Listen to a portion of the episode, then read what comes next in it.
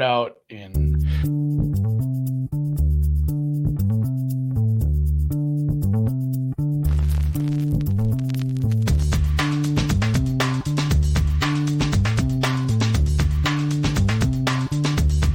Welcome to the acclaimed podcast, The Deep Dive, featuring your esteemed hosts, Andy Molitor and Drew Dinsick, powered by BetSperts. Welcome to the deep dive. Andy, we're going to save a little reflection of the US Open, which was tremendous, for another day. Let's save Yeah. a little autopsy of the NBA Finals uh, for another day. Um, let's get right the fuck into this. This is going to be a great show. Yeah. I'm excited Yeah, to talk we- about this. But uh, yeah, speaking of the NBA Finals, I have a sh- I have a shamrock shaped hole in my wallet from In those my- NBA in Finals heart. in my heart. Um, and I did not think I thought it was going to take a while to recover. Really, a lot of that, uh, uh, a lot of that last cap, lost capital, uh, specifically considering how you know crypto market is in Goblin Town right now. Um, but uh, but it turns out that we may have stumbled into a windfall. And if you don't know where I'm going with this, then you haven't been paying attention. You probably know what I'm going to say on this podcast if you have been following the market for draft props at all. Um, but we will we will get to it shortly. Let's introduce our guest, who is back by popular demand, uh, made his uh, podcasting debut here on the deep dive, talking NFL draft props, uh, and really a resource for those of us in the space who uh, would love, you know, an odd screen for some of the more exotic stuff out there, like draft props. This guy went ahead and built one for us, and By for that, I am eternally thankful. On top of all the info we share, uh, so without further ado, welcome back to the deep dive, Vegas refund. What's popping? I I would honestly say I'm just as excited for the NBA draft right now as I am the NFL. Yes, And- It is. and- yes. Shit it- is it- off the rails right now. Both both of these drafts, like I can't get into it right away. Like again, I love all the guys in the NFL draft chat, which is we didn't like create a new chat. We just repurposed it, which is I knew we would. Like, well, this is what we should do, right? And then you know somebody just took care of it. But those guys are grinding it like a month before the draft, and I'm like, man, you, you can bet like twenty dollars on this stuff. There's like there's like one market up. It's like top pick only. Some of those guys had like six different guys for top pick by the time it was all said and done. I just can't get into it, and then it's like a, a switch flips, and like the last few weeks, it's uh it's very much like into it, and I think the the cycle for the NBA draft is a lot different. Like there is no three weeks out betting for Andy. And honestly, the, the market just isn't really there. Honestly, Well, for, let me let me it, add it to does, that. I think that does it is it the mm-hmm. NBA finals is just like they have to wait for that or you know Well, there's not interest or what what's, what- why do you why do you think Yeah. it's so much more truncated both of you why do you think it's so much more truncated than the NFL draft cycle Summer League Yeah. has to start, which means they must do this. But they don't want the draft process to step on the product that is the playoffs. That's their premier product, um, and so they are they are bound by their own ske- you know their own schedule, their own calendar to compress this thing. Um, but I think that has actually played to our advantage this year because I you, think you brought that up and I, I agree I, think without question there would not have been betting opportunities at incredible prices if like in general the media landscape was zeroed in on the draft for a month like they are in the NFL right? Like the Travon Walker stuff was cool. Like you couldn't uh, you know like it, it- you kind of saw it coming like it trickled through the space over the balance of you know a week and then it got really acute at the end. Um but like you know that that that stuff happens because of the nature of the of the schedule and this is you know this is very unique this year that they open up some super super soft pools for a first overall pick. They're taking dog shit limits so nobody's betting them and Jabari Smith raced out to like minus 500 at one point I saw at some respected shops and that was bananas considering no one had even interviewed any of the prospects yet. They hadn't had team sit down meetings with players yet. And Jabari Smith was this guaranteed surefire 80% probability of going first overall um, never really made sense uh, you know especially because that seemed to have been driven by you know kind of low limit markets and, and the um, you know in legal shops. And now things are bouncing all over the place as we are getting news and tidbits and information about these players actually visiting these teams. And the uncertainty is enormous compared to the nfl draft where we had so much more time to boil everything down uh, VR. Is that a reasonable take in terms of like how this could happen? Yeah, that's totally, totally agree with that. Where like right now, I honestly have no clue. Like the top, the top three, like I don't think anyone knows. There's, I have two certainties. One, Chet is not going number one, and two, Jabari doesn't get past number two. Like Okay. that's really like the two certainties I have where I'm sh- like you can definitely dive into the Paolo because you were patient zero with it, but NFL's king. It just is. It really is. Like Well, um, what about the other markets? You know, the over under markets. And I get that nobody gives a shit about the second round of the NBA draft, including maybe some of the They people have a second round? Yeah, there's a second round apparently. There's the I mean, round. you know, and obviously we didn't see it from Circa this year where they put out 100, but you get into the offshore space and you get into some of the legal books. There were a lot of over unders for draft positions in the 30s, 40s, 60s, 80s, 110s. Like, you know, with the NBA draft, it's just not a possibility. It's not as big of a draft, but those markets, have you seen as big of fluctuations of that as we saw in the NFL, or is it just like I mean, once one circa. one gets hit, yeah, one gets hit, it just comes off the board. I, I mean, circa last year, just like the NFL, they had what like 100 props. Yes. This year they had like 30, which Sure. they were kind of they were setting the market where like Caesars would just copy and paste. Sure. But last year they took an absolute bath. Like they got dragged where they only offered 30 for NFL and they don't even have anything up right now for NBA. No, and they will not apparently. Yeah. okay, so then, how do these numbers get set? How did this market mature? Um, low limit legal shops were the only ones with numbers up after, and and most of the betting that I saw people do was kind of in the in the shadow of the lottery, which is how Smith caught steam because people were like, "Wow, Magic have taken a player like him high in the draft in the past, so that's the logical choice." And a lot of people honestly had him graded as the top prospect.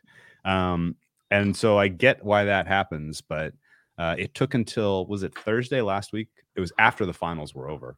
Finals ended on Thursday, so Friday we saw draft props uh, pop at the offshores with meaningful limits, but even those were a third of the limit size as compared to the NFL. Um, that makes it tough if you want to make a bet of size on any of this. It- and even that said, they kind of it looked to me at least like they opened basically what the legal shops had gotten to, which was still Smith pres- presumptive number one, uh, home Holmgren with a decent chance, and I guess there was some some uh, kind of leveling between those two players over the balance of a week leading up to getting props offshore, if that's if that makes sense. Like Smith went from f- minus five hundred to like minus two hundred over the course of a couple days. Is that what you remember? I mean, the that move there's I do want to go back real quick, but the Paolo move is probably the biggest move in a short amount of time I've ever seen. Uh, Sunday he was, or Saturday he was twenty five to 20, one, yeah, 2025. which, like, I think the early move was definitely sharp. And now it's just a bunch of steam chasers absolutely piling on. Um, but the biggest difference, right? the biggest difference right now, and it started towards the end of the NFL draft, and PointsBet was definitely the first one to do this. Was they really don't have a clue, and they were just moving the over unders where it would be like ten, and then someone would bet it, and it'd go to twelve or whatever. Where instead of moving the line, they're just moving the juice now Sure.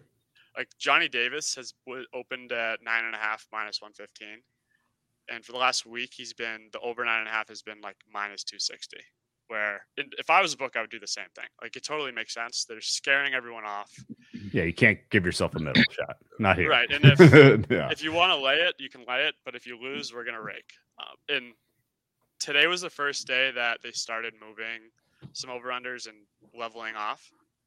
but it's just been ridiculous. Like the amount of props that have been actually available to bet that aren't steamed out the wazoo was less than a handful. Um, Hmm. it, now I'm looking at the screen and like Caesars just put everything up, Yeah. DraftKings put a bunch up where they're just copying and pasting. Um, but Yeah. it is nice, which we're what four days, three days out. Okay. Well, and, and to the point of the the indexing, the raising the juice, it's it's tricky again when you know you're probably going to lose as a book anyway, no matter what you do here. It's not going to be a great result from you no matter what. And then you have to follow a bunch of news because, you know, let, let's say that again, like the Celtics get the shit bet out of them everywhere, and you just set the market wrong. Like you need to move from three and a half to four and a half. You just have to, yeah, it has to go up.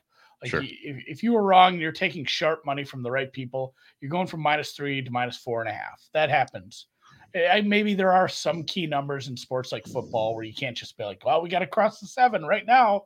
Right. But Yeah. you know, what, let, let, let's a bring up point. like like like Kessler is a good one too but when a, there's when a, when a player's like linked to a team or Right. two and like kessler again it's 24 and a half he's linked to someone at 24 you set that over under like that and it, it's if you take a shitload to the under you can't just jump You can't make it 23 and a y- y- half. yeah, and then you get, can't- You, you get can't the jump. middled out of you. Yeah. yeah you can't jump like because that that jumping that one team is maybe worth you know jumping six teams that aren't interested in the kid at all so But- it does it does create a really weird situation where it's like like you said i would just do it too scare people off be like i'm done taking action on this it's minus Go bet it 250 now else, yeah yeah. yeah, It- go have it elsewhere it is a it is a they are two different somewhat of beasts where like the worst line ever set Devonte Wyatt like came out at like 14 and a half and Oh, that was a settled at like 28 and a half where NBA there's two rounds like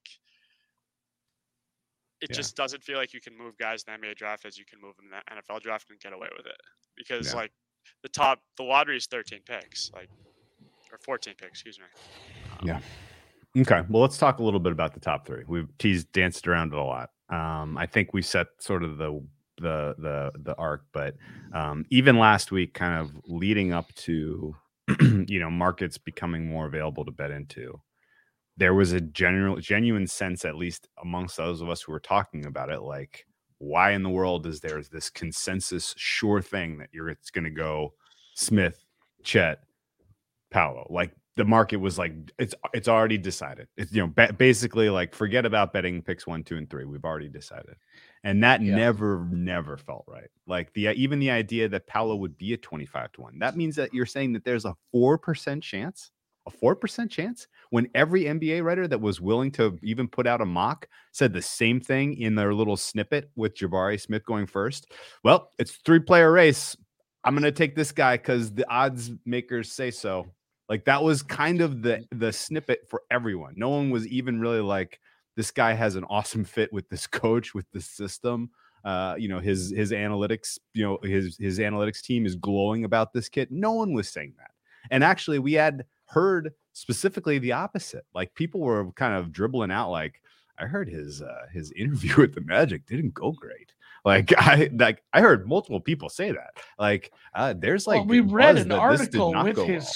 Quotes Yeah. like just again it, it's hard to read something and get the full context and tone and whatever Yeah. but just reading some of the quotes like i don't like this person Like, yes. it Yeah. sounds like sounds like i would i wouldn't want to hang out with you Yeah. And so I guess, you know, we've done enough digging at this point, And I think that there are pretty clearly people high up in the Magic organization, and they could be smoke screening and lying. I'm not sure why they would do that. Frankly, I mean, you have the first overall pick. I mean, maybe if you're perfectly fine with all three guys at the top, you want to try to grab more, you know, more draft equity by floating that you love a certain player or that you don't love a certain player in order to induce a trade so be it. But i don't think that's what's going on here. In fact the magic uh, president of basketball operations did like a whole you know running around patting himself on and his team on the back for keeping such a tight tight uh, lid on their process. Like you don't even even know who all we interviewed. There's you know i, I we've inter- we've done business with players that i haven't even seen reported. You know he was he was he did a big old victory lap on how you know how well kept their uh, their draft room has been. And yet here you see a guy like Paolo who's consensus top three who many uh, you know experts feel like is the the best prospect. And he was 25 to 1. 4%. Like that's bananas. No freaking way. And then you dig into it a little more, you find out that uh, you know, Smith's team, they don't have a promise from Orlando. Smith's team, uh, we, we prefer Oklahoma City anyway.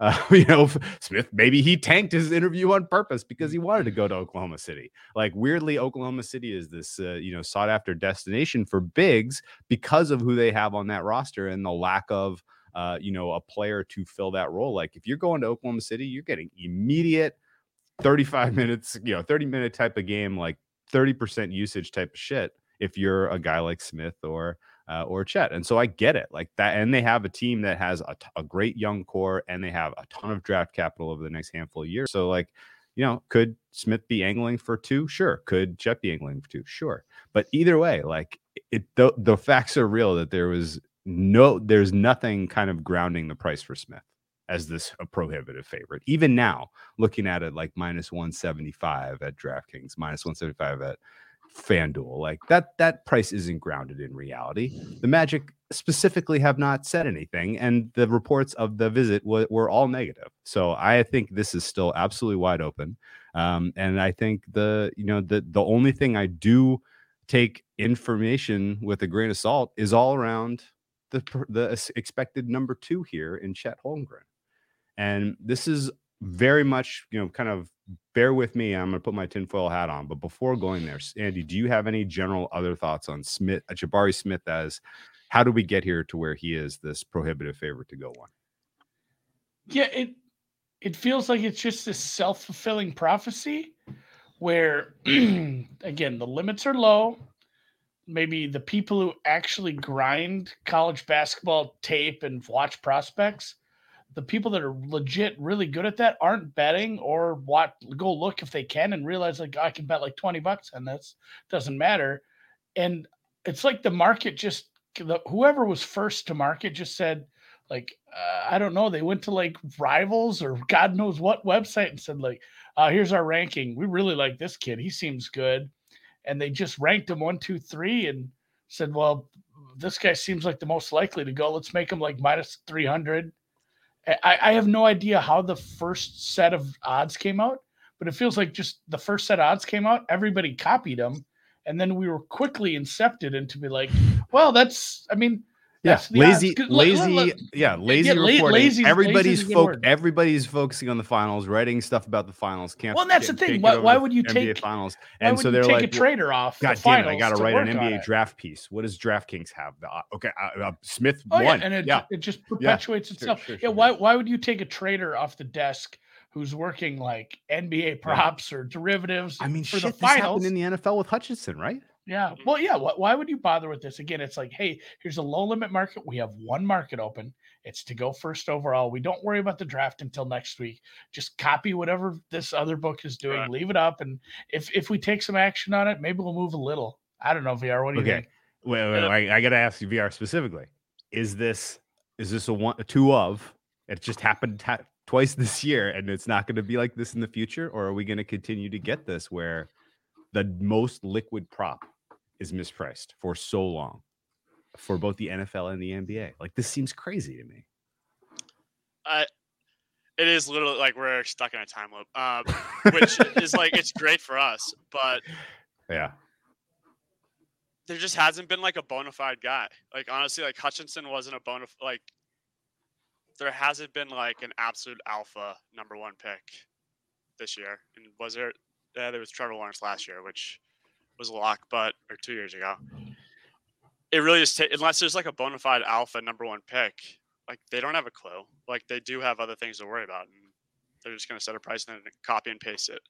But I will say, last week when or like whenever Jabari was minus two hundred, I want to say the end of last week, I was just staring at Jabari like like minus one twenty five or whatever it was, and like the principal side of me was just thinking like, is this value? Like, and it was just hurting my head where I couldn't, but I couldn't bring myself to do it because I couldn't find a reason as to why he should and why he is the number one pick. I was terrified to go to like minus 300 the next day and I'd be kicking myself.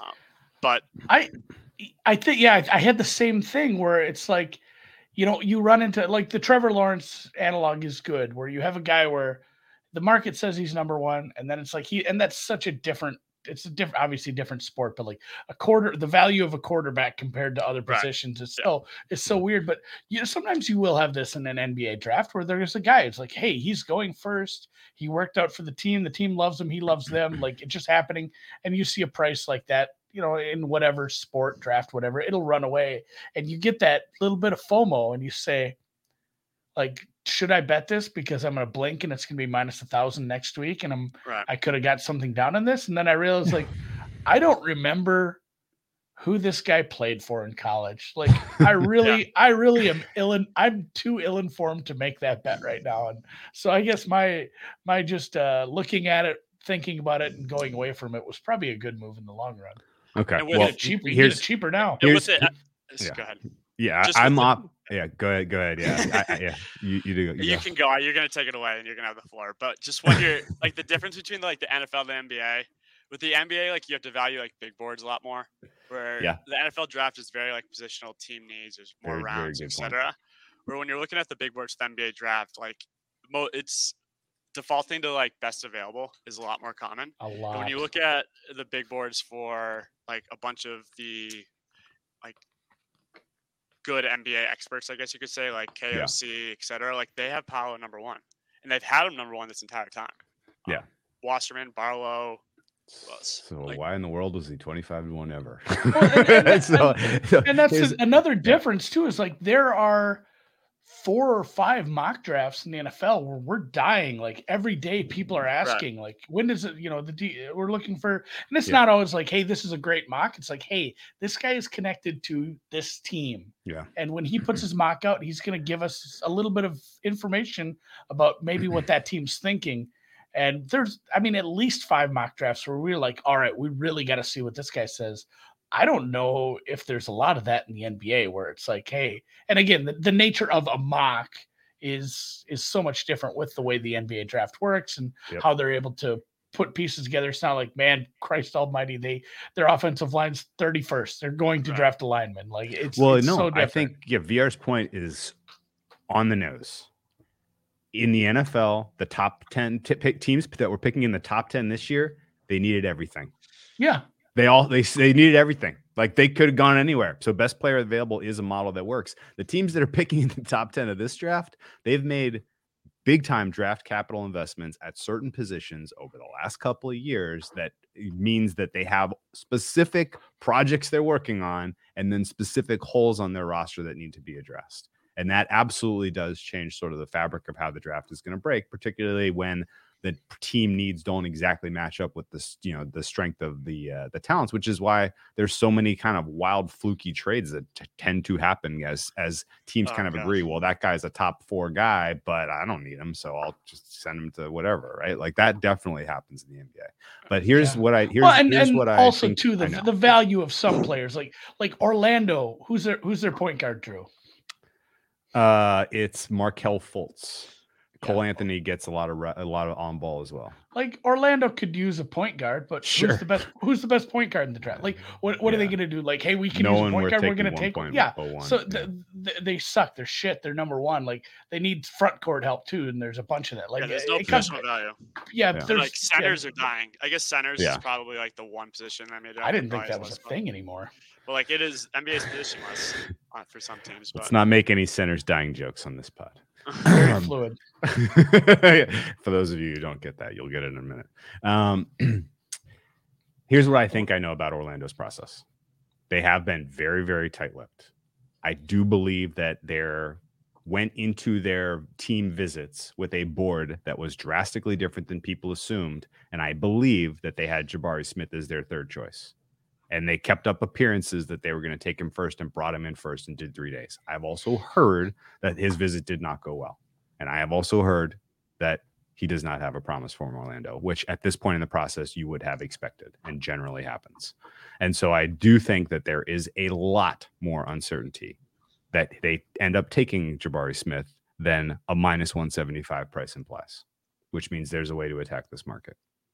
So the, then the question is do you attack it with Chet or do you attack it with Paolo? And Chet has got a problem. And his agents have created this. Make no mistake. Like I'm putting my tinfoil hat on here. And I'm telling you that there are enormous red flags with him as a long term prospect in the NBA. And the way that they have handled the process of the draft has done absolutely nothing uh, to uh, assuage. Uh, to um, assuage, uh, to calm concerns about what you know, how long and what degree he'll be able to uh, compete at an NBA level. And what I'm talking about is the first time the literally the first time I saw Chet. Chet Holmgren has been a talked about prospect, number one prospect in this class for years. It is this is not like a new thing that he is just bursting on the stage. He played uh, in a lot of high profile games in college. And I'm not a medical doctor. I am not like an especially trained eye when it comes We're to not medicine. virologists. Not not not any of this. But the first time I saw Chet Holmgren on on camera, I think I let out an audible gasp and I was like, I really hope they screen that kid for Marfan syndrome because he has checks every single box of like a risk, you know, risk, risk factors just based on appearance. And if you are wondering what in the hell is Marfan syndrome, I only really know about it because of the Isaiah Austin experience back in 2014. And that was horrifically sad. Like he, I, you know, I say sad. He lives. He's he's he's living a healthy life. Everything's been treated. He's uh, you know, he ended up having a decent international career as a as an NBA as a as a basketball big. Um, but he went through the normal drafty screening process. The NBA did an echocardiogram, which you know, Marfan syndrome extremely difficult to diagnose. Like there, you can ask three doctors; they'll run a series of uh, you know of meds on on a uh, on a certain individual, and there's not a consensus all every time. Like there, you need you know heavy duty um, you know, heart testing to be able to truly identify this. Um, and the NBA screened Austin. They identified it. And on the eve of the draft, that kid's dreams wow. were shattered. And it sucked. Like a lot of people were like, man, this is this guy is great. He, you know, he's a good kid. Like this was a Baylor big. Um, and they ended up having basically like middle of the dr- first round of the draft, they did like a whole like um uh, you know, ceremonial cer- ceremonial yeah, selection. Nice. Yeah. You know, they they and he ended up having uh, an insurance policy, so he got like a little like a two million dollar like you know, sorry, you're not going to make NBA money, but like here's something. So it, it wasn't like all sad, but it sucked because that kid was going to be a good NBA player, and ultimately it did not ever materialize. He spent two years getting treatment, and then went on and had an international career where, uh, you know, I think he played for like ten years, and everything was fine the fact that Chet came into this process with those questions swirling around him and enough people in the know who will need to, you know, affirmatively understand that he is not a, a risk of having, you know, some medical issue that would derail his career I thought we were going to get answers in this process because, in general, if that's swirling, in general, if you want to be a top two pick, you got to kind of play by the rules when it comes to doing the medicals and sharing the medical information. And Chet elected to forego the NBA heart screening. And honestly, but, and, that's, that's a fucking red like, flag. Well, and and the thing is too, we are. It is seven twenty nine Central Time on Monday. The draft starts in three days and this is getting no play. Like we're talking about it, people who are digging into some of this are talking about it, but it is it has been very weird how a lot of this se- seems to just get brushed off. Like well, the the not not only this, but like the the really vague uh you know answers about some of these interviews and workouts where you're like, well, you didn't actually say you actually worked out for that team. You said you went and ate lunch there. Like you didn't answer any questions. And at this point, like nobody nobody seems to give a shit about any of this stuff being maybe semi-reported. And again, if you're going to be a top three pick and you say, I'm not doing you you don't get my medicals though. Like what am, what am I thinking? That's been the like, story though. Like the That's medical. no, it, it, it has it has been, but that's the only reason it's really on my radar. It's frankly. it's not it's getting it's not getting. Into. It should be the top story. Right, but they're manipulating it into like the media is manipulating it into Chet manipulating the team that he wants to go to. okay, can you explain that a little like bit? Can you, yeah, can you, but forget yeah. about the cover, forget about the tinfoil hat. Let's take take that at face value and tell me what the plan was. So the media what, is, the media is portraying the plan. Portraying yeah. is Chet is essentially holding out on medicals, which if you hold out on medicals, then a team's not going to draft you because they're in the dark. Uh, where if you don't give the Magic your medicals, they won't take you. So if you want to go o- OKC, you give them the medicals, I guess you could say. Um, Okay. But what you're describing then is ostensibly, and again, this stems from the fact that Orlando is on record that they did not get them. Correct? Right. Which if you don't get them, you're not going to take them. Like one would hope. And yet he's plus 125 right now at PointsBet to go first overall. He's Yeah, not this going this isn't this isn't. I'm Lamar Jackson, and I'm not going to run the forty. no. Exactly. And No. I mean, there, there are always people that I'm not going to do this. I'm I'm holding my pro day at my camp. I'm not going to the combine. I'm doing this, that, and the other thing. This is, and again, yes, I I don't. I'm not saying no one's talking about it, but it is it is being wildly maybe not underreported. I think Luke uh, said it better. It was uh, you know the what what do you want to say like spun. You- You're Yeah. spinning it. Yeah. Right. Yeah. which okay. So we'll, we'll get into the Chet- tinfoil hat. Yeah. We'll Chet get and into the tin- Paolo's odds should be should have been flipped the entire time. Like Paolo should have had Chet's odds. Yeah, Like I agree last with week. that. No, I agree with that. And we may get there. Just you wait. This podcast We already are. could go for an hour. the um uh so ostensibly the reason that you hide the medicals from Orlando is that you are trying to steer your client away from that team. And Which what a good way to do it. honestly, honestly.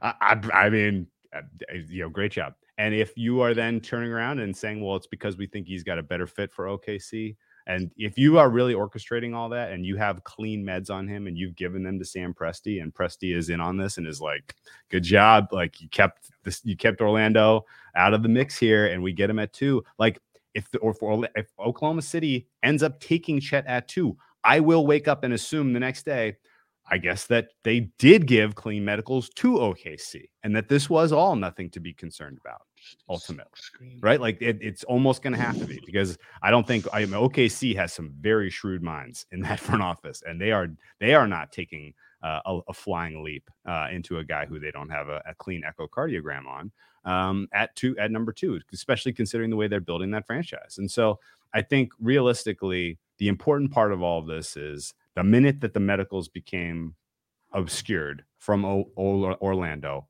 I'm basically I'm zero percent there, frankly. Like you know, and and the only the only thing in the back of my head that is spooking me is that there was there is precedent for his agent to get a guy with very questionable medicals to be drafted first overall. And I'm, of course, referring to Greg Oden, who was orchestrated and taken ahead of ultimately Kevin Durant. And He get injured?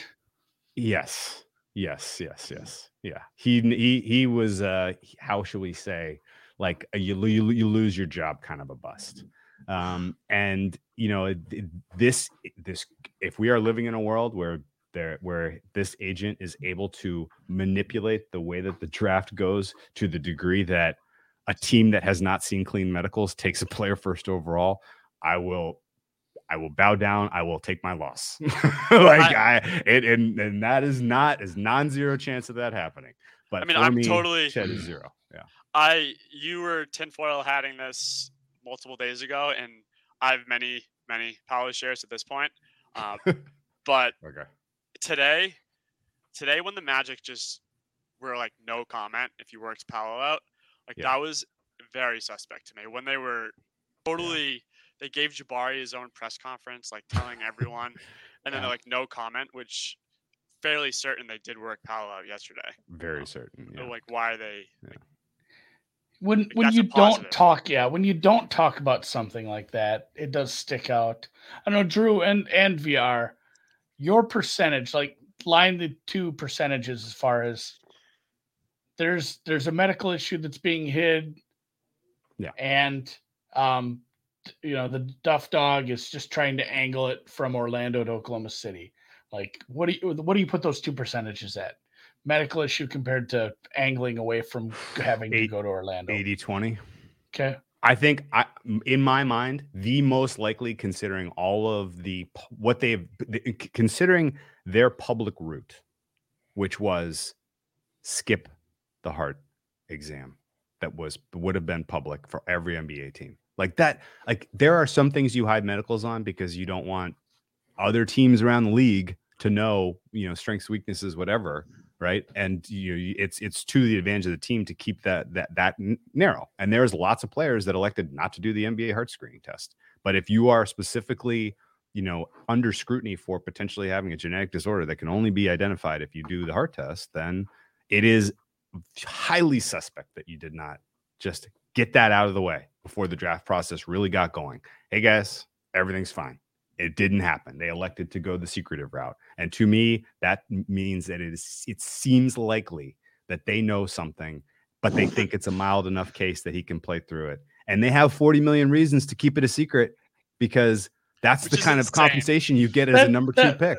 That doesn't sound like this came 80 out 20 after to that? me. Yeah, that doesn't sound like 80 20 to me, Drew. It's just like insane to me. Like, imagine if they did draft Sure. him and like this came out after. Like, it almost feels criminal. Like, Yeah. like I get like get paid. man. again it's a tough diagnose it's a tough diagnosis it is and they can they may be uh, and honestly like some if some team picks up this live grenade and ultimately he can't play because of this they're going to have a lot of explaining to do surely Someone just And- gets fired. Yeah. yeah somebody gets fired and the agents are going to have to come up with a very a much better reason than they have given to date about why they were hiding medicals Cer- certainly certainly But if if you throw Can all can this you get an agent in trouble for that? I mean, what, what's what's the recourse? but he's never gonna. I feel like he's just blacklisted. I mean, not really. like, I- guy I- represents half of the fucking power players in the NBA, probably the Yeah, I- third most powerful that's what I'm agent saying, in, like, in the entire he's, landscape. He's in such a position of power over this. Like, is is there any recourse for? I I mean, there was no repercussions for. I mean, got, players with Rules. big medical red maybe. flags hire all hide them all the time. It happened with Greg Oden, surely. Like, I don't know if teams got the full picture of what he was dealing with in terms of the degenerative knee stuff until until it was too late. Similarly, um, Joel Embiid elected to hide a lot of his medicals. They, k- I think, they kind of knew he wasn't going to be a factor his first couple years in the in the NBA because of what he was dealing with, uh, you know, with his foot and knee. Um, and yeah, I mean, it, this, there's lots of precedent, and the agents generally don't pay much of a price for this, especially if you're getting the compensation. is- And like this Yeah, shit so- would so, never fly yeah. the NFL. Like the NFL, like No, there's just no. zero chance. But even if you throw all of this out the door, like there's still a very there's still an argument for Chet, like Paolo going ahead of Chet, 100. percent Like even if his he's Marfan clear, like yeah. there is Yeah. an argument for Paolo. Oh, of course, for sure. Oh, oh yeah, I know. Don't get me wrong. Like, I, like Paolo fits with the Magic and what they want to try to do long term, and I believe to be the best prospect in this class personally. And that may be shading some of my how I even got in here in the first place. Um, but I think realistically, the market. You you said that it's just steam chasing now. There's still four to ones, five to ones out there on this, and frankly, Oh, it's over. 20 I mean, twenty percent chance. Really? it's 20? I mean, I'm expecting him to be the favorite after this show. So Okay. Well, that'd be nice. we won't we won't promise it. Well, and, no, and so think- again, back back to the market. The market has been weird because there's been, and we, we won't name names, but there's some places, and it's not everybody, but there's some places that won't take big bets. There's some place- places that just won't take bets from people with certain accounts. And then what is usually one of the most liquid offshore markets in bet on, or excuse me, bookmaker has set up a uber aggressive auto mover where if you bet something it's going to move 10 15 20% just uh, and every, everything at bookmaker right now is to win a thousand so you know if, if it's 20 to 1 you can put 50 bucks on it and if you, you, can bet, rebet though. So presumably betting with size, that is your only avenue. yeah it, it is Unless but at the, at the same time if you wanted to if you wanted to get to win 5000 like the odds on that fifth bet are going to be two dollars worse if not more. Like it you know depending on how you want to bet this like depending on which bet you made but a 40 to 1 if you bet to win a thousand is going to move to 30 or worse or what was the one you bet? It went from 20 eh, what was oh, it 30 to to like 18? 18, yeah. 30 to 18 like uh, there's going to be big moves. Bet online is taking a 100 on anything right now really any other offshore is really, really light. Bovada was taking 100. They're taking 20 today. They said, no Moss, we're done with this. Um, and a, a, lot of the other ones are just 25. Um, Heritage has this site called Bet 105. They had some wild ass numbers. I'm like, holy shit, these are way off. And I'm like, oh, they're only taking 25 bucks. Yeah. And I'm like, fucking, I'm betting this anyway. This number's way, it was like hundred to one on something. And I bet it. And then I tried to bet another one and said, no, your limit is zero on this. And it, it turns out 25 was not the limit for betting a draft prop. 25 was the limit for betting draft props. Like that's the I amount mean, of money you can spread out on all the draft props. I, I, wasted I wasted my one shot on like a long just shot. test just testing just testing the fence the raptor testing the fence you fried your account. Yeah, I, I fried it. It's gone. It's done. Made one PointsBet. bet like PointsBet it's honestly the worst with PointsBet. Like you they won't tell you what the limit is. You click submit, they'll accept a portion of it, the odds will move, and then you have to submit it again at the new odds. Which like yep I guess and at least the, they're taking it. But to the point in the chat too, yes. Several places only have up two through five for pick markets. Bovada and Bet, bet any sport just took them down. Like, well, you can bet the other ones if you want. Like, you don't think you don't think Jabari's going first? Bet him second. Right. Yeah, so that's a that's that's that's where we're going next, guys. Um, I am down to there are two players who potentially could go first, and I am 60 40. It's Paolo, frankly. I'm 60 40 it's Paolo and 40% it's Smith. And the Magic have just done a masterful job of sending disinformation out about that visit. Um, I think there are enough voices in the room that are anti Smith from Jump Street that Paolo gets the nod. Uh, and Chet is not in contention. But I, again, freaking Greg Oden got drafted over Kevin Durant. So who the hell knows? Um, the number two, I think, works out fairly well for OKC who is rumored to have eyes for two players who will both be available. Yeah. At number two. And those two players are Jabari Smith and Jaden Ivey. It's funny I, I that you Ivey. brought up you brought up the you keep bringing up the Durant thing. And then you bring up, oh, this yeah. worked out well. This worked out well for the Oklahoma worked out City well Thunder. for Presti. Yeah, yeah, yeah. All right, it worked out well for these guys. Exactly, guys. Um, so I mean, I think realistically, they are likely to take Smith too if he's there. I don't think they consider trades. I don't think they um, waste much time deliberating. I believe they are sold. And Smith's camp seems very bullish about OKC as well. They seem to have had a good visit with them and, in general, a positive outlook about his ability to contribute for OKC. So I think what that's do you, what do you marriage. think of that market then? Like I, I, I get that I get that there was plus one ninety. Yeah, so I know you're you're not, in, you're in, you're yeah. in bed with Paolo one, which vis-a-vis makes probably Smith or Chet two, or however you want to. Or yeah, maybe I mean, be a weird. Like it's probably not worth adding that. I mean, yeah, I don't see Jabari getting past two. If Paolo goes one, the Rockets are just going to click eject. Like at three, yeah. like yeah, yeah, I agree. They are like they're not going to be happy from everything that we're being told. Um, okay. So How far what, back could they possibly trade? Like, who are the trade partners for uh, the Houston Rockets I, right now? Wait, wait, before, wait, wait real quick. Think, go, think, go, think, think, think about that first. Think about that for a second. Yeah. Uh, let I think in my dream world where Paolo goes one, Smith goes two, and I don't think there's tons of uncertainty there. In the alternate universe where the Magic takes Smith one, which is apparently what everybody else thinks is a guarantee, uh, who do the who do the Thunder take two? Do you think they? I mean, is it is Chet live for them? And we've all been smokescreen like to the end of the earth here over the uh, the health concerns, and Chet is actually the guy they've had eyes for the whole time. No, that's a, it's a thing, but man, it, let, let's say Whoa. there's even an inkling of Chet might like even if they don't get any news on who, in what, where, or why might be wrong with Chet, the fact that they they know. Yeah. In this scenario, Paolo went first. We're all happy. We're sitting there watching the second pick. In what world would you be like, are we going to pass on Smith here? For a guy that for a guy that maybe oh no no I'm saying Smith's gone Smith's gone I'm saying okay, Oklahoma, so I'm saying.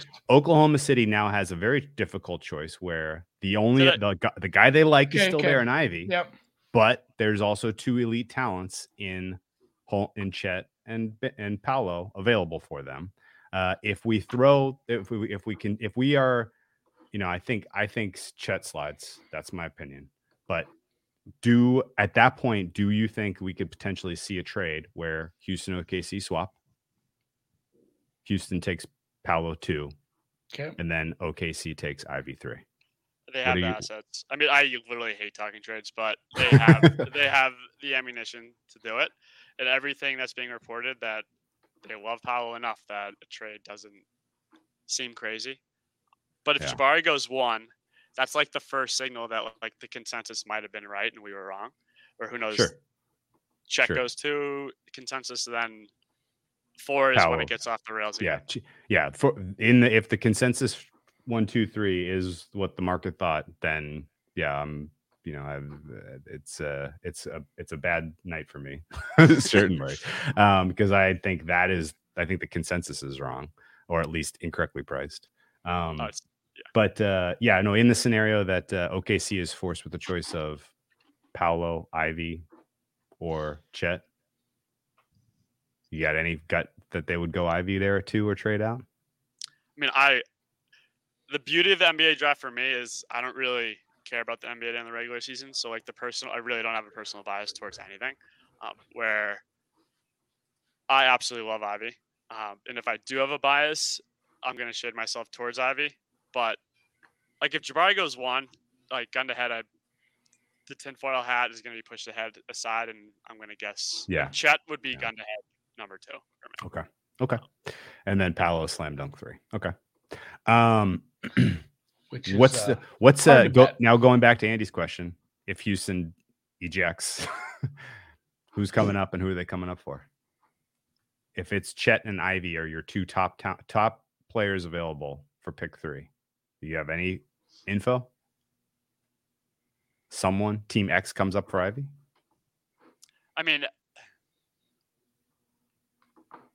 God, this this is so I, off I, rails, went I to- I hate these hate NBA I trade hate rules. trades. Yes. Yeah, Yeah, the I trade rules trade- are awful. yeah, like I, I mean, the NBA draft trade rules are just awful. Where like guys are wearing hats for teams they're not even being drafted by because, uh, the dumbest rule ever. But yeah, can we just move on to pick four? Because I have no idea. I, I I think the Pistons are really really horseshit at basically everything except the the young guy they have from last year. Cade Cunningham, yeah. I, I guess like, but would they have to trade up for something at that point? Like, there's something that's gonna f- like, is it worth losing assets to trade up when you either get you know Ivey or Murray or Sharpe or maybe Chet falls all the way there? Like, it, it doesn't seem like it's worthwhile. I don't know what they would take. I don't know what it would take to to hop uh, hop over Sacramento there, or if they're even worried about like. well, we're talking about Sacramento Houston seem- ejecting at that point, so they'll take What? anything. Yeah, well, and, th- and that's the thing. Like, does it get cheap because Houston is in a spot where they don't want to be there? yeah. Maybe Yeah. I would say Houston trades back if like their prize possession in Paolo's not there. Okay. Yeah, I think that's fair. And I think Chet could go three, but I again find it very tough that a team even like the Pistons who are in five, would they give up assets to move up to a guy to get a guy they didn't work out and who they don't have medicals on? I, I think I think workouts in this quote unquote promises like those are the two things that like people like really value a little bit too much. Where Surely. if you're drafting like one, two, three, like I, I sure hope you worked them out. Um, but like yeah. the promises thing is like crazy to me as well. But Okay. Well, and at that point, you've probably seen that guy play. right, So do you think moving on to four then, do you think it is signal or noise that Sacramento is firming up them not trading and that they Yeah. did not work out Ivey? I mean, I I'm totally buying into the Keegan angle, Yeah. which it does feel like today specifically, like Ivey has like pushed up into like maybe the three territory. Uh, Keegan and Ivey definitely got a lot of momentum today. Um, and the Kings owner, uh, I don't even know how to pronounce his last name. Like he usually, it's in the past, it's come out who he likes, and they've taken that guy. Um, and it is being reported that the Kings owner does like Keegan um, and his number two odd or number two, four odds today like got slashed in half where he's almost the favorite and In the last hour, I mean, it got hit hard again. Oh, really? yeah, the it's Keegan- down to like 175, Drew. Ooh. Yeah, Keegan number four odds like within the last hour going up to this show. So you're telling me my We're- under five and a half has legs? Yes. Yeah, Keegan's like plus one twenty five on DraftKings now, which Jeez. Was Wow. two fifty yesterday to three hundred yesterday. Wow. Wow. Wow. I love that. He's also Um, 22, which for those who have personal biases, that a lot of people can't get past him being old. Yeah. No, I get that. I get that. Um, good player though. Type of player that you need to to, to do well in today's NBA. So uh, I get why uh, they would target him, um, and I get why they mean- would pass on Ivey because they got they they've committed a lot already to Fox. He needs the ball in his hands. They haven't made the playoffs in what 16 years. Like you Yeah. would hope they're trying to draft someone win now, which Keegan definitely like fits that description. That's a great point. That's a great point. Um, so it looks like uh, we have figured out that um, some team is taking Ivey three potentially via trade up. Uh, Keegan's going four. That means Chet lands in the five hole to Detroit. Is that wild or is that real? I mean, I have, I get Chet's just gonna screw everything up now. Um, it's like a domino of like chaos now. Where like I've like Sure. Mathurin, I have Mathurin at number five at like 20 to one, which I would love. and- Oh, that would be cool. which yeah. I I feel good about that one. But if Chet's falling, then that's gonna ruin everything. But I do have Chet five going five at like what two hundred to one, where I'm totally buying into your angle, and I'm just like taking nibbles on Chet falling because I know if he does and I don't have it, I'll kick myself, and I'd rather We- lose than not have We it. did start talking about that a little. I, I talked to someone about that a little bit ago. I looked at what I'd bet. And again, it wasn't real big bets yet because you can't. But I said, I kind of need to balance what's going on here at three, four, five because, like, uh, you know, we've made some small bets on the on the Chet slide, and if you have some big numbers on Chet to go fourth or fifth, um, if he goes third, that's a big lost opportunity cost. Yeah, it is. Like he, he literally cannot go third and then also fourth or fifth. yeah. So I, said I said He's like For what it's worth, he also like organically going third to Houston if they don't he's eject. weird. That's not great. That's No. like Yeah. that's not like that's like, I say not great. Like like talk about a bad fit. I mean, Houston's a pretty smart org. I mean, I know they want shooters, but can And you they put made that. It feels like they made that trade. Like they made that trade for whatever that guy's name is. they sent Wood? Yeah, Yeah, which No, it, it feels like if, if Chet goes third, it's a different team, right? like why would they like they traded him? yeah. Like from my perception of like the assumption that they're 100 percent going to get Paolo. Like, yeah, Right. there's there's some there's some team out there that did no due diligence on Chet Yeah. because they assume he's just going second. They're nowhere Yeah. close. They're like, OKC's not trading. We've done no. uh, They're sitting at you know somewhere in the low teens or uh, close to ten maybe. And they see lottery. Chet- Gotta be Chet- lottery. yeah, lottery. So Chet Chet's available at three, and they're like, "Oh man, this is our Let's roll the dice. Yeah, If let's go somebody, get him. somebody bumps. That's where he would go three. I think. I don't. Yeah. I don't see Houston. It would have to be the Houston eject model. Yeah, yeah, I think so too. And that's got to be a low prob. Now we're at pick five. I mean, Yeah. I'm down to go through every single one. I have all the time in the world. well, here's what here's what I got. Let's do a uh, a little uh, a little surprise here, and I can ask you about the bets you already made uh, and uh, why you made these bets. Uh, so, if you follow Vegas Refund on Twitter, you already know about all this. Um, but I'm just curious some of the thought process that went into uh, taking some swings here. So, uh, Agbaji under 15 and a half based on a promise. So some of these were like things I was hearing like through the grapevine. Where and some of them were just like mock momentum, where like PointsBet and anyone listening that was like pissed today, I like totally get it. Will not put another one out that's just like PointsBet specific. They pulled Hardy. I think it was like five seconds. It oh, was Oh, jeez. it's like legitimately insane. But AJ Griffin specifically was there was like three mocks where oh it was Wasserman. Wasserman started rep- was doing like a Q and A and he was like quoting all the tweets, and then all of a sudden he started replying, which like the replies like are hidden, like not as many people see them, and like you start seeing these replies and it's on Griffin, and he's like basically saying that he's hearing medical red flags and he's gonna fall, which Griffin at that point was like plus 150, plus 130, which like what what excuse me, I can't talk. Wasserman is like one of the like core five guys for me in terms of specifically mock drafts. Ford, rest in peace because he retired. I miss him, but uh, God, we need him back so bad. Um, it was like plus 150, and you're seeing Wasserman say that he's going to fall based off of these red flags, and that's just like auto. Like you don't dr- bet many over unders in the draft that are plus money, to be honest. Yeah, yeah. People are pro- now projecting him 11. That Yeah, seems he's gonna- optimistic. Yeah. That seems optimistic. Okay. Um, other good pending stuff here. You got I a mean- great number on Agbaji. Is that because of a, a Cavs promise that you? I, I I heard about a Cavs promise. No idea Yeah. if it's real.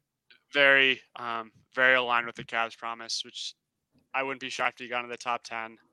Bethurn was, I don't even, if that's how you, I hope that's how you pronounce his name. Bethurn It's was like very much like between like the mocks and it does feel like it's like the big three. Then it's Dyson, Sharpe, who Sharpe's an absolute landmine, and then Benedict. And then it really becomes a gray area where like those top eight guys, like I have a hard time seeing a scenario unless like Chet just goes undrafted, uh, falling out of the top eight. And he was eight and a half. And with how these books are just moving the juice now and they're not moving the lines, um, I am seeing myself uh, more open to laying heavier juice because I'm not putting out a draft prop that I'm not like fully confident in. Yeah. Right. And that that who was just a no brainer, like under eight and a half. The one I missed out on that I wish I bet um, at like less odds was like a, the Dyson over, which would be very that would have been like almost like a parlay. Um, Mark Williams wouldn't 12 and a half. That's like a very key number. Wouldn't bet him at, at 13 and a half, maybe a little bit.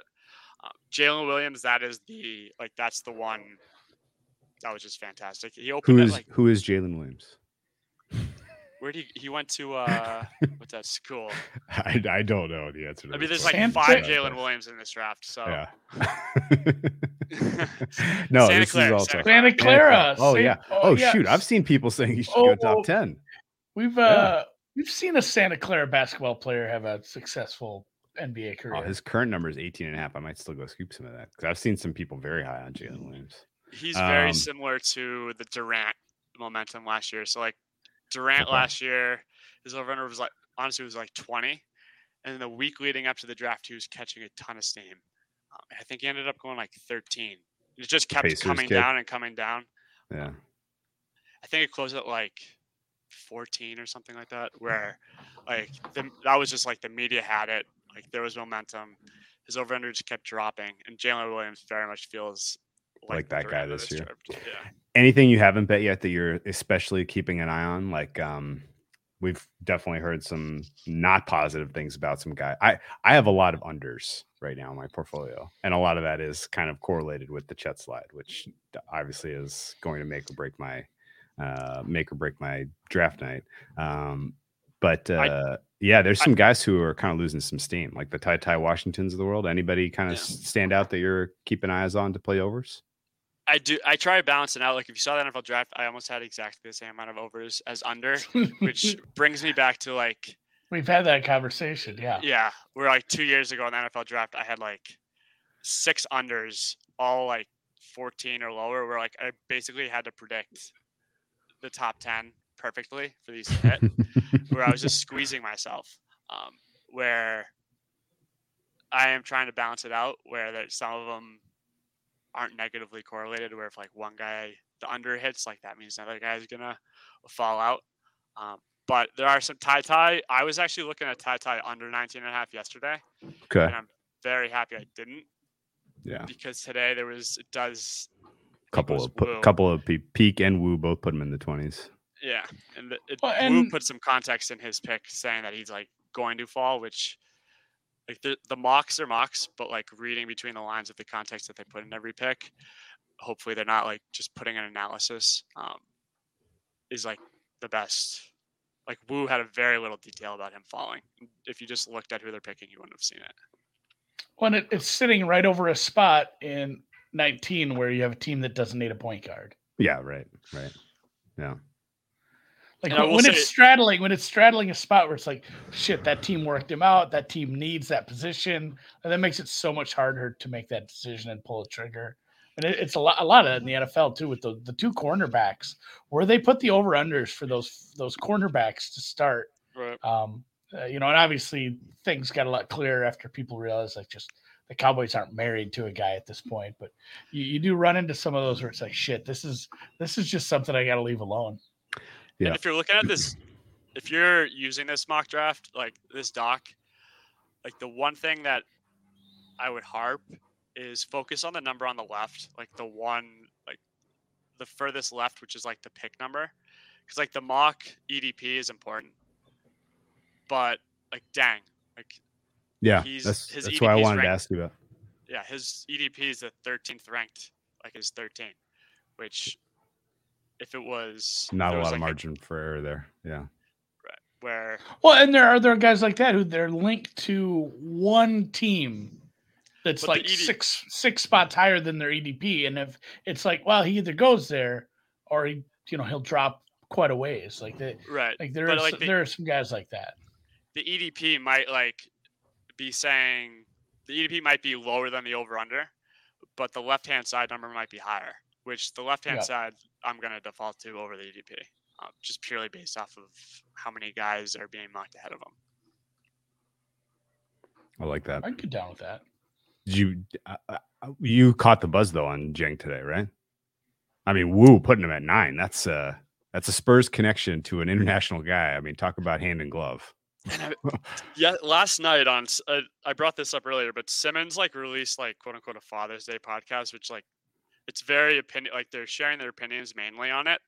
Uh, But Rosillo was on it, and he stated that he was talking about Dieng having a promise, but the way that he said that he had a promise, it was a, if it was like a fact. Like it wasn't like I'm hearing that Dieng has a promise. He's like Dieng has a promise, and then he goes on to say, but I don't think he's going to get to that team, which Okay. that was that was a very that was probably the only tidbit out of the God, I entire love I podcast love stuff like that.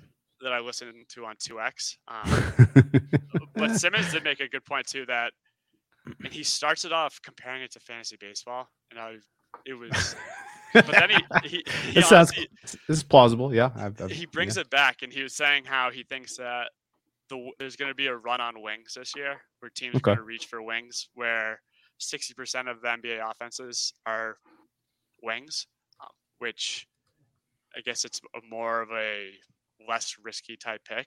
Uh, and he was just listing off like all of these wings that he thinks is going to go higher purely based off of that theory, which I can actually get behind based off of the fantasy baseball comparison was insane until he brought it back and actually totally made sense. That I'm does, not going to try to explain it, but yeah, there are seismic. Not seismic is probably too big of a swing, but there are shifts in every you know every sport like this where eh, certain positions become more or less valuable. Like we joked about the center becoming extinct. Like that does happen, and like as much as I hate to admit, Bill Simmons had a point. Like that's it's for sure a, a thing I can buy into. Yeah. but it's just like like uh I mean, there's a get- reason I like off that, ball yeah. linebackers aren't drafted aren't, aren't sought after in the NFL draft anymore. Yeah, like how many changing. how off ball the first off ball linebacker and the first uh like tight end. Go look where they were picked. Yeah, right.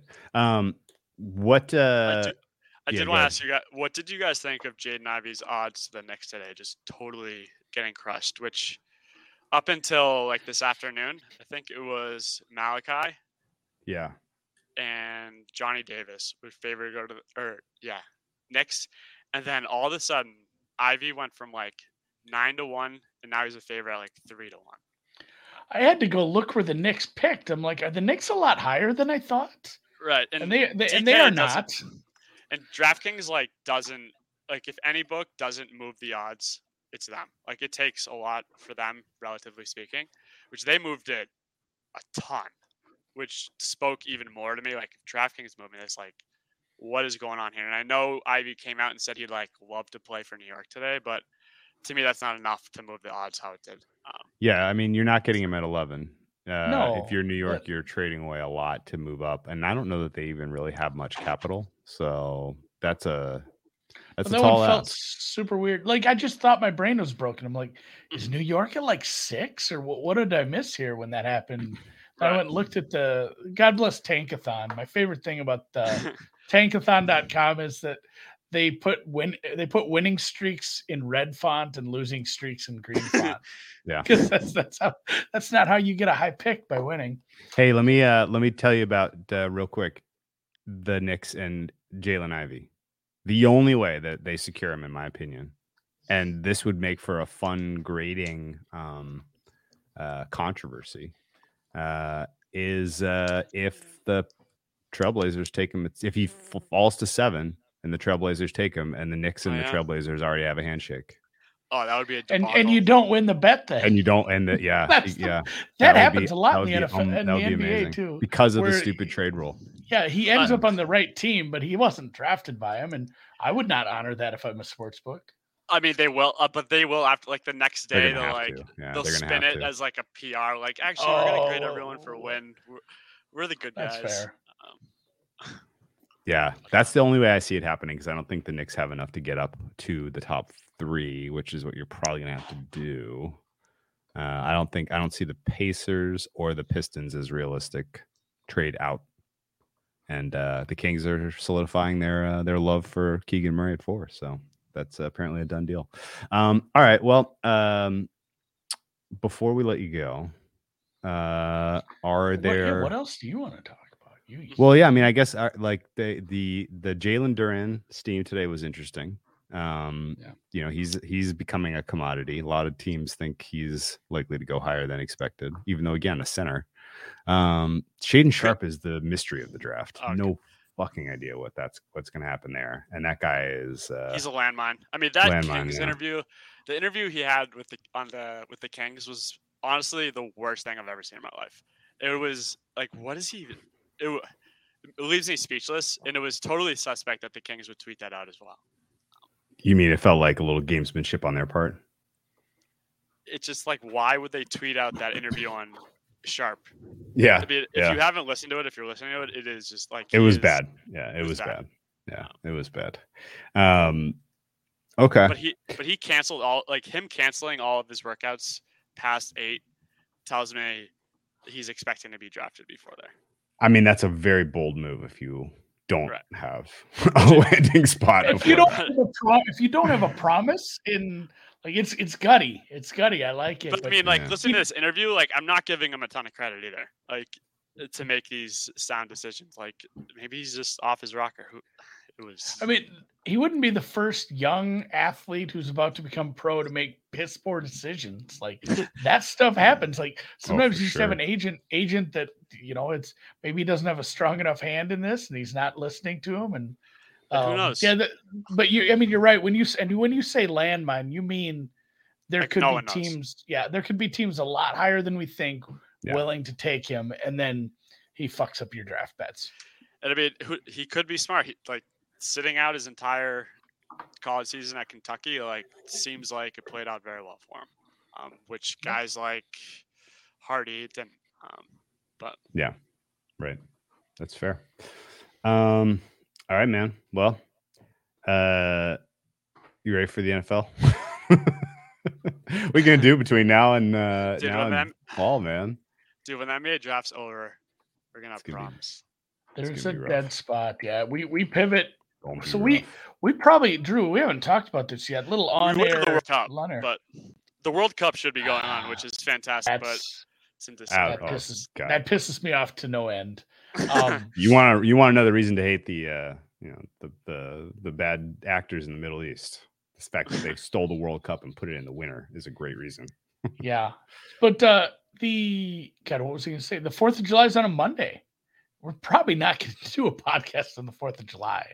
I will be grilling. Stran- Stranger Things, baby. Oh, Str- and There go. Stranger Things season whatever part two. Yeah. Yeah, I'm gonna. We'll probably have to. We'll adjust, but we'll figure out right after that. It's straight. We'll be into football. Yeah, because is there's your- only your so many weeks. Your Spidey sense up on any uh, on any specific angles that you're going to carry into the NFL season so far? Uh, I- I- no, I mean, You buying buying or selling the Lions love as better than what? market? The Lions love. oh my god, Buying or selling it? It's gotten a little too heavy. I'm selling. I mean, Selling. Okay. what? What, Buying or selling the Ravens love.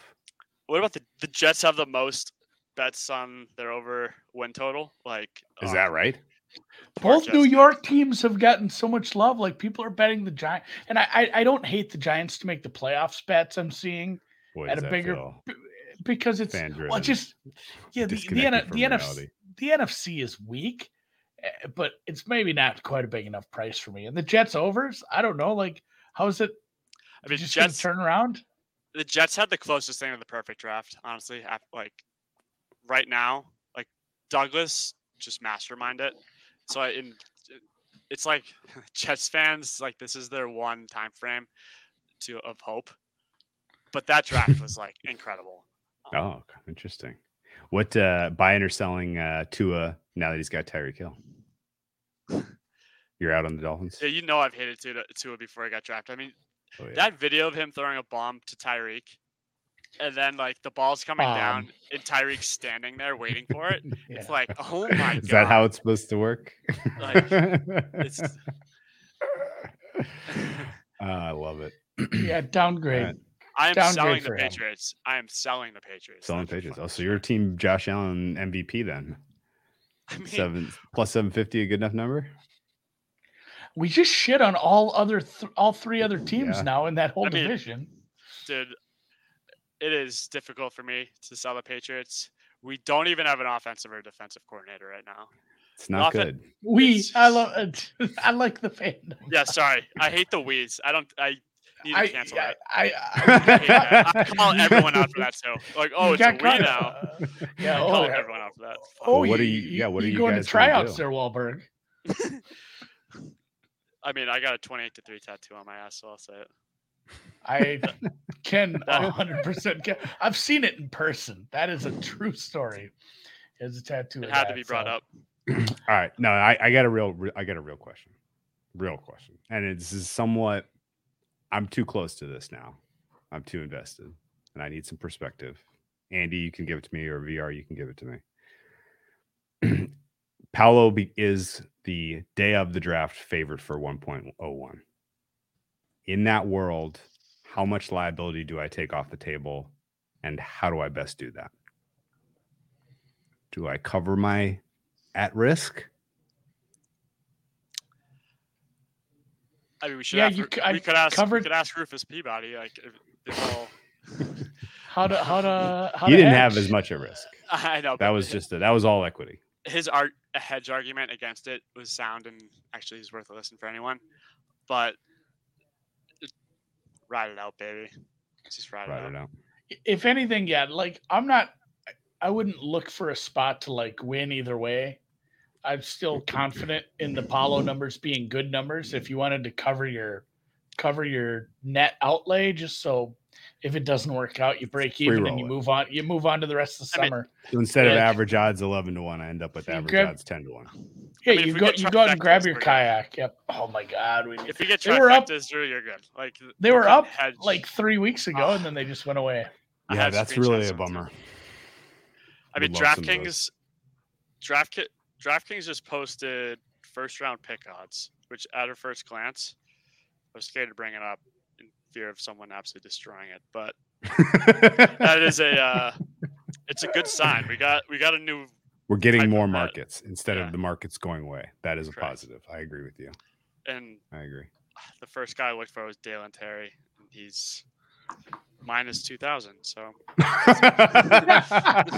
Hey, Yeah, you know, you know what that is? Jason That's a nice parlay piece. uh, I mean, I know Drew wants to bet Chet no in the first round, but they won't give that to us. That's got to be a s- insane number. No, some team will talk themselves. these it. first round, I mean, the NFL draft is the worst, but like, will be a first round pick. Like, there is not a more inflated odd odds than these. Like, there's no no offered, so they can just make them whatever the hell they want. It's, Yeah, I- infinite- and and for infinite and for the record, I'm very much cheering for Chet to be picked fourth or fifth. that would be outstanding. Sam. Com- yeah, God, that would that would be that a good fit. Yeah, you know what? Let's revise the end of the pod. Chet, great fit for what the what the Detroit Pistons are trying to build there. Man, talk about a piece alongside and Cunningham? Cunningham. Oof. Oof. Two best pro- Oof. two best prospects in back to back years. What a haul! What a Uh, haul! and then we'll we'll buy a draft house next year. and It'll be good with with all these Yeah, wings. this this uh, that works. I've kind of works me. scoped it. I've kind of scoped it out. Chicago's a little spendy to stay in if we're getting a draft because we need the we need the draft house for like three weeks at least. But you kind of go middle of the state, Illinois, Champaign, Springfield, something like that. You're I mean- you, you can get an Airbnb for a very they, they can house ten guys and we just need enough power strips and uh, you know, freaking white claws. Dude, I told some buddies from home like two years ago the NFL draft, and they're all in Massachusetts, and they they were like it was like they were dying, and they were they were kind of like ignoring all the draft props that I was sending them, and then we do really well in the NFL draft, and then they're like after they're like, oh, I'm coming to New Jersey next year. I'm coming to New Jersey next year just so we can put these NFL draft bets in. It's like okay, like we have a room for you, and of course, like they don't come. Not that I ever expect them to come. And then this NFL draft happens, and we do very well again, and they're just kicking. They're just kicking themselves. So I'm gonna hold you to this, Andy, because Especially as it expands. I mean, presumably this is not going away. I mean, Mhm. five years from now, I won't be shocked if draft betting is gone. Like, so we gotta Yeah. maximize. we we gotta we gotta hit the next one hard. So I will be in Illinois at the. We need to give it a cool name. The Draft House. It's like the Heisman House. I'm down with that. Um, is, uh, is Reed listening in? Can we uh, get that I arranged? Reed's at the White Sox game. I'm pretty sure, so he's probably not watching this live. I see he just he just posted a picture where he's sitting. My Lightning are winning. I want to point There's that out. Let's let's go. Nothing hockey. else matters. Like, ha- like I him being at a baseball game and you talking about hockey, like, ew. Like NBA Oh, draft or bust. Yeah, I know. I'm still. I had to bet on hockey tonight. I had to bet on something. I did. God, I had one more thing for you, and now it's now it's escaped me completely. That's gonna bother me altogether. I do. Just bet the home team in hockey. Like that's all you have to do. It's kind of what I did today. I don't know anything about hockey. mean, the entire rule about which I didn't learn, which every person I tell this, except for one person, didn't know. But the home ice advantage in hockey, where the away team has to switch their line before the home team, where the home team can just make the matchups that they want based off of who they put out, is like a legitimate advantage in hockey being home. Yeah, you have I had change. no idea. It's crazy. Some somebody explained that to me. Oh, I, I did want to. I wanted to talk golf for a hot tick. I guess Because- before going there, congratulations. Andy absolutely owned Oh, yeah, the US great. Open. Oh, I, I mean, God. it, I it's feel gonna like be I named next year Andy's US Open. I was I was like the Golden State Warriors. I went to Boston and just fucked shit up. Yep. Sorry, That's right. sorry, Oh. VR. Sorry, VR. I had to, I had to throw in a Boston chat, but I did want to point out that our own producer Dan has been granted media availability at the Travelers tomorrow, and Yeah. we were looking at the schedule, and there is a Jay Monahan press conference scheduled. Very, very rarely does he come out and just have a bunch of these press conferences in a row. So there's a decent chance we're going to get some uh, exclusive coverage from the course. Betsfordsgolf.com. Sign up. Sign up. I'm I'm, ex- I'm excited because it's it's gonna be fun. He's gonna get out there for some practice rounds, maybe chop it up with some golfers. I don't know how it all works. I'm excited for I love So it, man. All right, you well, and- con- yeah. You and Calhoun, like someone needs to hire Calhoun for golf tout. I don't think you need him because Andy, you're absolutely destroying it. But there's his there's I- his plug. I feel like I feel like me doing well at golf. A little part of that is Link Calhoun's fault. Like he Sure. He he talks a lot of golf with me. I rubbing talk off a lot. you. Yeah. I talk a lot of golf with him on the we, we split that one and done. I talk to him in the you know just in the DMs. We we chop it up over golf because the nice thing about Link is if you need to DM him and you need to talk, like it doesn't matter what time it is. He's Oh he my doesn't God, his- sleep. his My wi- God, his it's prime three the window. morning. Yeah, it it just becomes like a monologue of him. It's just like he's logging stuff where it's like from midnight to 4 a.m. It's like a hunt. It's just backlogged, which is And I'm- fantastic. I'm usually pretty busy in the mornings. Just I get to work, I got a lot of stuff to do. He, that's when he sleeps. So like the rest of the day, he's he's, he's got avail. His office hours are from like noon to four a.m. So he's always there to talk golf with me. So we are we are currently picking out who the one and done is for the travelers, and it's it's not going to be easy. There is a uh, it's a good field here. I love Dan it. says, Dan says, I don't have any idea what I'll be doing. Yeah, just kind of go with the flow. It's a big open course. Yeah, Wander, wander around, find some golfers. I think that's the I love ticket. it, man. Well, thank you as always. Number one for the resource of the um, the draft prop tracker that you uh, put so much time and effort into. Very, very, very much appreciate that. Uh, and if you don't already, follow the Vegas Refund on Twitter at Vegas Refund. Let's go, baby. Thanks, guys. All right, man. Appreciate you.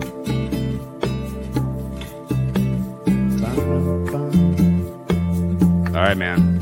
Paolo 1.01. Swag Give me Lord Paolo Ken, or give me death. Swag Lord Ken says, should I keep moving Banchero? I don't know Any what the plus odds are. 365, I think it's a good bet. I think he means the sports book.